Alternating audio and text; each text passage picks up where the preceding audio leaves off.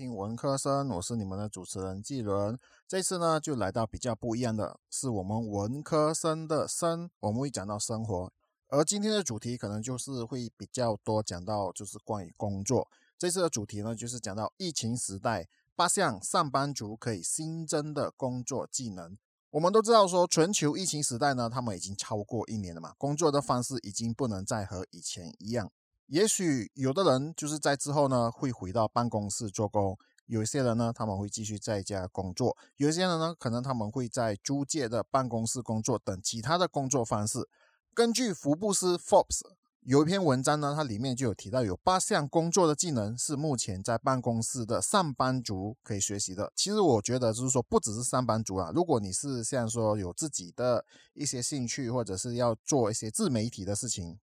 我觉得这8项里面应该也是有你可以用到的。这样其实除了这增加自己的自身的价值之外呢，其实也可以在这个多变数的疫情时代就是增加自身的一些灵活性啊。那我们就来看有哪8项的技能是值得学习的。第一项呢就是视频，这里要讲到的其实是心态。如果你是因为很讨厌或是不习惯被镜头拍摄的人呢，现在可能就是时候就是要让自己习惯被镜头拍摄了。过往我们人在办公室通常是透过电邮啦、信息或者是直接面对面交流，然而在这个时代呢，我们有很多就是要应用科技来进行办公室的交流了，尤其是要代替面对面交流的视频就是一个很好用来交流的科技。因为除了可以用来沟通，视频也可以表达你的脸上的表情和肢体的语言，这会让你表达的能力提升，也让你的表达能力更丰富有力。这也让你就是和沟通的人的时候呢，他们更容易收到你所要表达的内容，让表达的效果更加的提升。我相信用视频来沟通慢慢会变成一个主流。在过往我们可能要和远处的人开会的时候呢，公司可能就是说会订机票，就是让员工飞出去开会。然而在这个时候呢，我们能够看到对方都是透过视频，而且在短时间之内也要继续透过这个方式来交流，所以让自己习惯镜头也是对自己有好处的。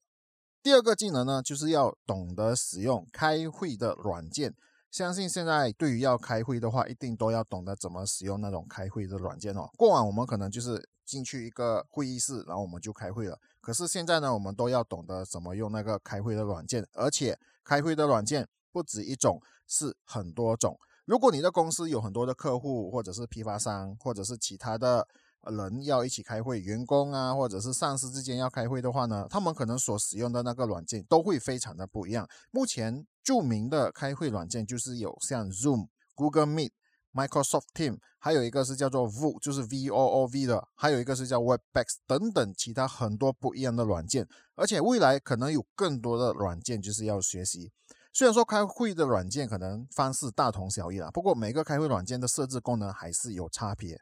所以多少呢都要学习，并且懂得要怎么使用啊。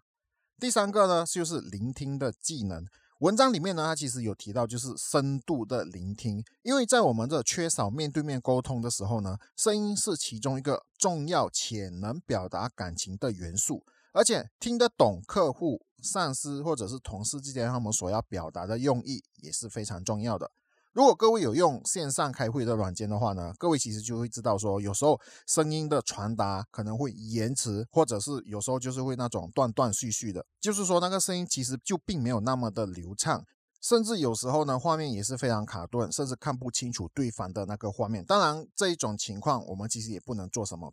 毕竟网络讯号不好这个事情呢也不是能够在我们可以控制的范围之内。所以在透过开会的时候，我们能够学习深度聆听来听得懂表达的意思呢，这个就会让会议更容易的进行。我知道有时候像我们开会的时候可能就是像那个声音呢可能就是不稳，就是会可能会断，但是如果能透过在这样的一个有限的资源当中呢，我们能够听得懂就是对方所要表达的意思，其实这个真的就是会有帮助到我们就是让整个会议可以进行的更顺畅。更不用说有时候我们就是在沟通的时候呢，懂得深度聆听其实也是对我们有很好的帮助。第四个呢就是领导线上会议。线上的会议真的就是会越来越多，而且线上会议不宜长时间进行，就是说最好是不要长时间进行，因为线上会议一久，参加会议的人就很容易分心，再加上如果网络不好，整个会议的体验可能就更加的糟糕。然后参加会议的人可能他们就会开始做别的事情，即使会议在进行中，他们可能都会找别的事情来做。其实更不用说有时候即使是讯号很好，没有任何干扰的情况之下呢，他们当会议久的时候呢，参加会议的人呢，他们都会开始觉得非常的烦闷，然后就开始做别的事情了。所以懂得掌控会议节奏和时间也是一个重要的工作，毕竟没有人想要在线上长时间的会议。如果在会议中能够发挥带领会议的能力，让参加会议的人呢，他们不会分心之外，还能确切的达到开会的目的，让整个会议简短，同时可以完成当初开这个会议的目标。这个就是一个领导线上会议他们所主要能扮演的一个角色。所以其实这个能力或者是这个技能呢，如果能够做到的话，其实对于整个会议或者是整个公司都是有好处的。第5个呢，就是社交媒体。现在的人应该都有社交媒体，多少都有吧，不过也不排除可能有一些人没有，他们可能就觉得社交媒体是浪费时间。不过在这个时候呢，可能就要学习如何用社交网站了。疫情期间呢，难免可能就是有一些公司会因为负荷不了经济的打击而公司倒闭，当然上班族可能也会因此而失业。这时候呢，你的社交媒体可以当作是你寻找事业的个人专业。如果各位会知道 LinkedIn 的话 ，OK， 这个其实不叫念 LinkedIn， 它是叫 LinkedIn 哦。如果各位会知道 LinkedIn 这个社交媒体的话呢，这个呢，它其实是一个个人的界面，通常就是 for 那些专业人士或者是 for 上班族的。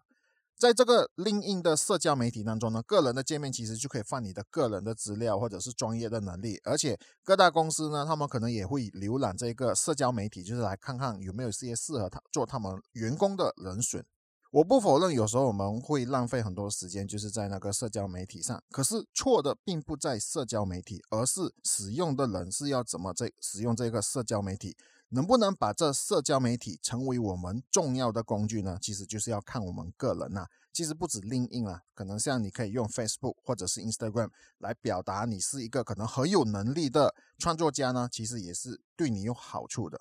主要呢，其实就是把社交媒体可能变成自己的一个履历表，可能发表一些自己专业的意见啊，或者是一些文章啊，或者是照片或者是影片，其实都可以的。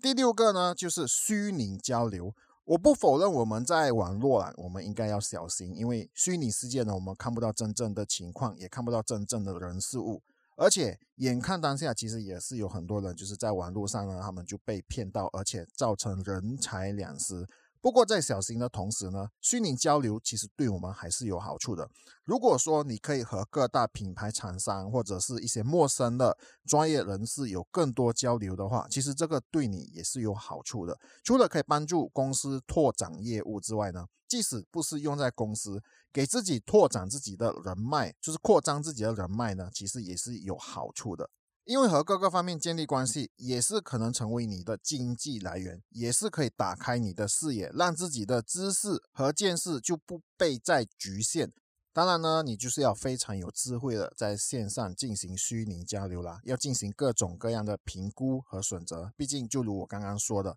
没有处理好的话，可能真的就是会造成人财两失哦。第7个呢，就是指导和训练。过往可能我们只有高层或者是高职位的职员呢，他们才能接受到教练的指导。后来呢，其实也越来越多的组织就是让自己自家的员工呢都参加指导或者是训练。现在呢，其实每一个有职业意识的专业人士呢，都必须要来当教练或者是指导员，因为在做指导技能的时候呢，除了可以让其他的员工或者是同事受益之外呢，使他们能够更好的完成工作，也可以提升自身的指导技能。而且现在是疫情的时候，不能够真正进行面对面的指导，就像我们每次可能会参加一些工作坊或者是一些的 workshop 呢，我们就是那种面对面的指导。现在可能很多他们都转向了那种线上的教课啊，或者是一些线上的工作坊。其实现在的要求呢，可能对于这种线上的指导呢，其实他们要求可能也是很高，因为很多人不能够出来，所以任何有想学习的意愿、想学习的技能呢，都可能要在线上学习。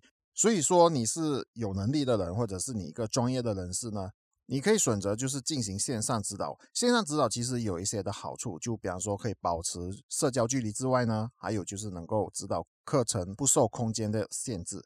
你的课程就是说可能要很多人参加，过往可能如果说你是办工作坊的话呢，你会因为那个空间有限，所以说你能够让参加的人呢其实就不多。可是如果你是线上的话呢，你就能够让很多的人同时进行。当然这也是要有一些的技术，就是说你要怎么使用一些科技的技术才能够达到线上进行的一个指导啦。第八个呢就是持续的专注。专注其实也是一个很重要的技能，是因为当你在家工作的时候呢，很常我们都是要同时进行多任务，可能你电脑进行会议，手机回复着信息，或者是平板阅读着电邮，甚至还有可能还有来自家人或者是家里的一些的干扰。毕竟在家工作多少都会有来自环境的干扰。当然你可能会觉得说你可以同时进行多任务，不过很多人其实就像包括我都不能够真正的同时进行很多的任务，加上尤其是线上开会有开视频的时候，如果不专注的话其实很容易被注意到的，更不用说如果会议线上就是有被录影的话呢，不专注的证据被留下了。当然不专注到最后是否能真正的完成一个任务呢，也是需要思考的，因为有时候进行的太多，能不能完成那个任务其实也是有可能没有达到的，即使能够完成出来的质量也是有待观望的。所以说以上呢就是八个技能，就是来和各位分享啦。其实这些呢也是提醒我自己，就是也要更加的提升自己的工作能力，除了套用在工作的日常，也是套用在自己的自媒体的工作的态度啦。所以说希望各位在这个八个的技能当中呢都有所受益啦。好啦，以上呢就是我对于这八个上班族可以新增的工作技能的分享啦，希望各位就是会喜欢。如果各位喜欢的话呢，就不妨考虑订阅和分享我的频道啦。各位也可以在我的社交媒体，就是在面子书 IG 或者是 Twitter 呢搜寻 Kilo 伦家就可以找到我啦。我的 Medium 呢，像今天这一篇呢，我可能也是一样会放在 Medium 的那一边，所以说各位如果是喜欢阅读文章的话呢，也可以在 Medium 那边寻找 Kilo 伦家，也是可以找到我啦。你现在收听的是文科生，我们下一集再见。